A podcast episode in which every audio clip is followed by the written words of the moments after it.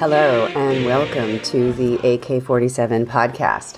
My name is Kristen Godsey and today is January 22nd, 2 days after former President Trump has left the White House and the inauguration of Joseph R. Biden Jr. as the 46th President of the United States. I think a lot of us here have been breathing a little easier in the last couple of days. There's obviously still a lot of work to be done in terms of creating a better future, and certainly in terms of the immediate tasks of the coronavirus and our economy, which is in shambles, not to mention such things as climate change and systemic racism and inequality, which are all big problems that I think I'm not 100% sure will be able to be addressed by this administration, but I am still so incredibly grateful that the old administration is gone.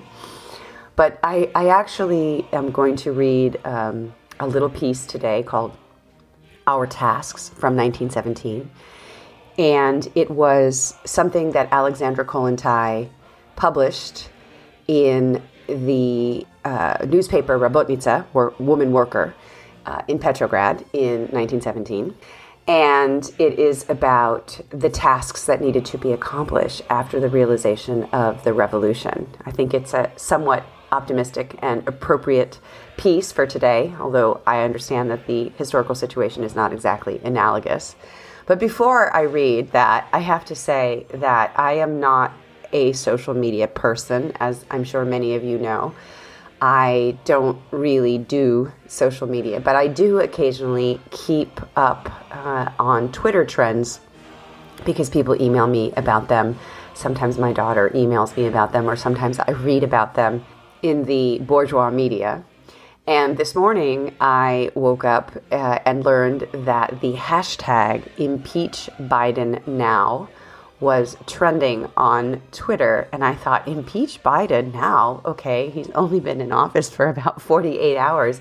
What on earth could he possibly have done to warrant this hashtag? Well, of course, this is a hashtag that has been promoted by Trump supporters, probably with the help of, some good dark money, possibly the Koch brothers, probably some troll farms in Russia. They went out of their way. They've been working really hard, probably all night, who knows, to get this hashtag to trend on Twitter, which I guess means that enough people are, posting this hashtag that the Twitter algorithm bumps it up to the what's happening screen on Twitter's landing page. And of course, the K-pop stans have come out in full force. And I am now on the search.twitter.com page. And I have looked up you can search for a hashtag. As I said, I am not a digital native, but I do understand this, at least, that almost every single tweet that I can see that has this hashtag #ImpeachBidenNow is a GIF or a picture or a video from the K-pop stans. So they have successfully completely taken over this hashtag. And the social media activism of these K-pop stans is something so incredibly amazing to see, partially because they're so effective, partially because I think it's just completely undirected. It seems like it happens pretty organically. It gives me faith in the possibility of sort of syndicalist organizing. But also, and I think this is the most important thing, is that it's so joyful. Rather than being negative, rather than fighting or screaming, every single one of these tweets is of a bunch of K-pop stars singing and dancing in a really joyous way. And a bunch of people who really love this kind of music, this K-pop music, they are just doing this kind of organically to really stick it to the Trumpies right now. And, it's not negative, and it's not violent, and it's not it's not even really mean. It's just really very, very funny. And I have to say that, you know, after the last 4 years, and certainly, you know, after the last month, seeing this on social media, again, as somebody who doesn't really follow social media and isn't really involved in social media that much, but it really restores my faith in humanity, and especially restores my faith in the younger generation. So all of these Zoomers, these digital natives, these kids who are out there and who are posting these wonderful K-pop videos to Twitter right now are really a bunch of heroes. I think that they deserve a huge round of applause. So I seriously doubt any of the K-pop stans listen to this podcast, but if any of you have any K-pop fans in your life, please send them my greatest regards. They are really a force to be reckoned with, and they are a model for all of us for how we can fight the forces of darkness and evil and hatred and fear with joy and levity. And, you know, as I'm sitting here, I'm just scrolling through as the Twitter feed just keeps refreshing with all of these wonderful K-pop videos and GIFs and photos. And it's just really making me pretty happy. So that is my note for this morning. All right. And so now to Alexandra Kollontai. So our tasks, as I said, this was published in Rabotnitsa in 1917. And obviously, she wrote this in the immediate wake of the successful October Revolution. Here we go. A serious task of great responsibility now faces the working men and women of our country. We must build the new Russia, a Russia in which the working people, office workers, servants, day workers, needlewomen, and those who are simply the wives of working men will have a better and brighter life than they had during the accursed reign of Bloody Nicholas. However, the task of winning and consolidating state power for the proletariat and the small peasant, of introducing and implementing such legislation as will limit the appetites of capitalist exploiters and defend the interests of workers, is not the only task now facing the working men and women of Russia. The proletariat of Russia now occupies a special position vis-à-vis the working men and women of other countries.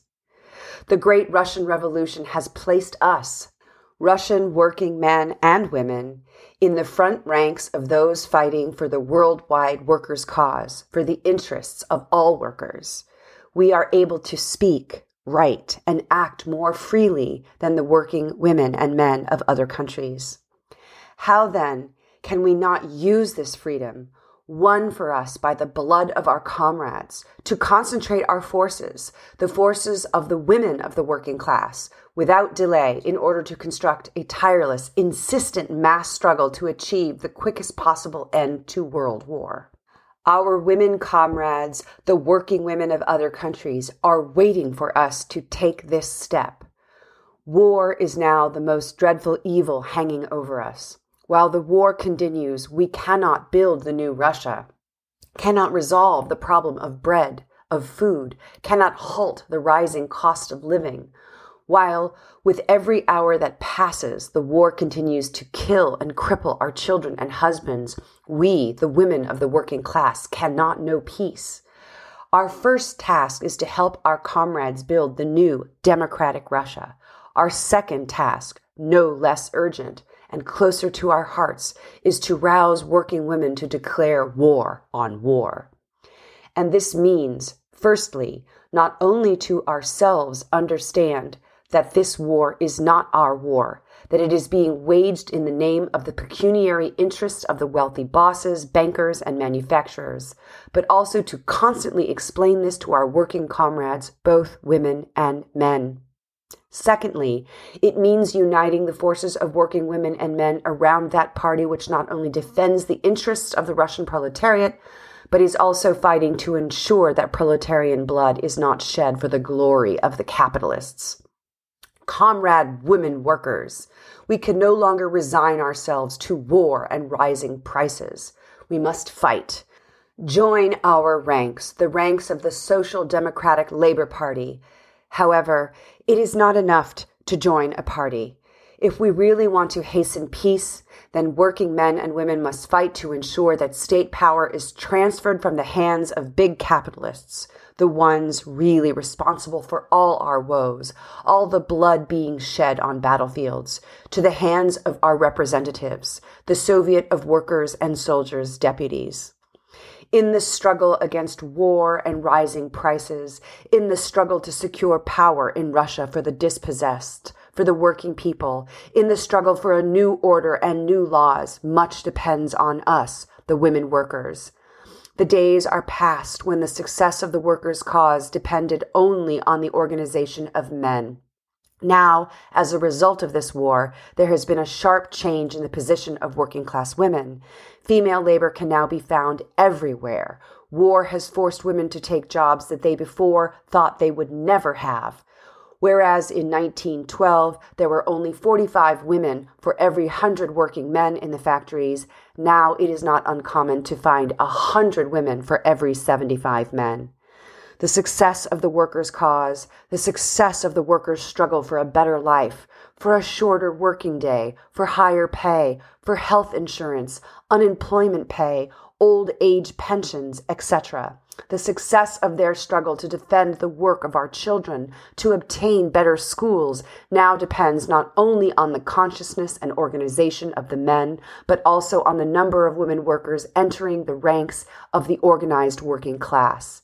The more of us enter the ranks of the organized fighters for our common workers' cause and needs, the sooner we will win concession from the capitalist extortionists. All our strength, all our hope lies in organization. Our slogan must be, "Comrade women workers, do not stand in isolation. Isolated, we are but straws that any boss can bend to his will. But organized, we are a mighty force that no one can break." We, the women workers, were the first to raise the red banner in the days of the Russian Revolution, the first to go out onto the streets on Women's Day. Let us now hasten to join the leading ranks of the fighters for the workers' cause. Let us join trade unions, the Social Democratic Party, the Soviet of workers' and soldiers' deputies. Our ranks united, we will aim at rapidly putting an end to bloody war among the nations. We will oppose all who have forgotten the great working class precept of unity, of solidarity among the workers of every country. It is only in revolutionary struggle against the capitalists of every country, and only in union with the working men and women of the whole world, that we will achieve a new and brighter future, the socialist brotherhood of workers. So that was the short article, Our Tasks, by Alexandra Kollontai, written in 1917. Obviously, in 1917, the war, the First World War, is still raging in the background, and that is why she's so concerned with peace. For Kollontai, throughout the First World War, as for many leftists, they believed that the First World War was a war of capitalists throwing their respective proletariats at each other in order to enrich themselves, the capitalists to enrich themselves. And she was obviously opposed not only to war, but hoping that the example of the Russian Revolution would lead to more uprisings and revolutions in other capitalist countries among the proletariat. But I think what's so great about this article is obviously in the heat of the aftermath of the revolution, Kollontai sets pen to paper to organize working women, to inspire working women in order to support the cause of creating a better future, not only for themselves, but for their children and for everyone, for their husbands and fathers and sons who are probably still fighting off at the front at this point. But listen to the things that she's asking for. You know, unemployment pay, health insurance, better wages. I mean, if you think about the situation in the United States right now in 2021, over 100 years later, we are still fighting for so many of the same exact things that Kollontai was advocating in this essay, this little article that she wrote in 1917. When are enterprise is going to be controlled by their workers? When are we going to get rid of this exploitative capitalist class? I mean, these are tasks that still stand before us, right? How are we going to have better schools for our children? Are we going to cancel student debt? Are we going to make this country a livable country for the next generation? Are we going to be able to save the planet from the deleterious effects of climate change? All of these questions, obviously, Kollontai wasn't talking about climate change, but you can hear the urgency in her voice, the desire not to rest on her laurels. Now, I completely understand that, you know, for many people, Biden is not exactly the beacon of leftist hope right now. But there is an opportunity here. There is a possibility that we can build on the momentum, build on the desire that people have to get out of this pandemic, to try to create a better society for our children, for our future, to try to deal with some of these larger structural problems, such as inequality and systemic racism. We do have some momentum. We do have a little bit of optimism. We do have this wonderful levity, as so beautifully demonstrated by the K-pop stans this morning on Twitter. You know, if you're listening to this today, I really hope you get a chance to just search, even if you don't have a Twitter account, just to search Twitter and partake in the sheer joy of this hashtag bombing, I guess, or overtaking of this hashtag impeach Biden now. And to remember the optimism and the hard work that goes into building a better future. I think this little article of Kollontai's really captures something of her urgency, but of also of her passion. She knew she was not blind. She knew that there were many, many difficult tasks ahead.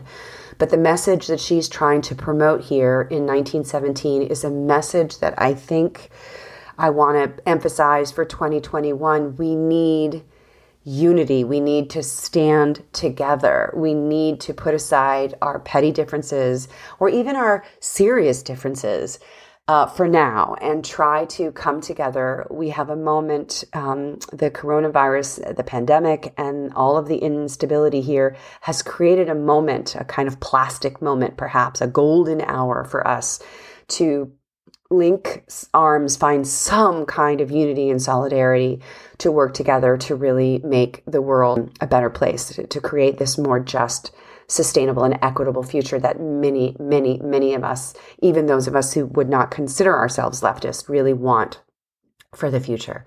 So on that note, happy January. I know we're still in the thick of this pandemic and it seems like it's only going to get worse, but for now, I am feeling a little upbeat and I am just going to get to work today. And in the corner of my screen, I'm going to keep checking out those little K-pop memes. So I think that's going to keep me pretty happy all day. On another note, I also made some more of my daughter's Kollontai podcast stickers. So if you haven't written in for your stickers, please do. Thank you, as always, for listening. And please do keep up the good fight.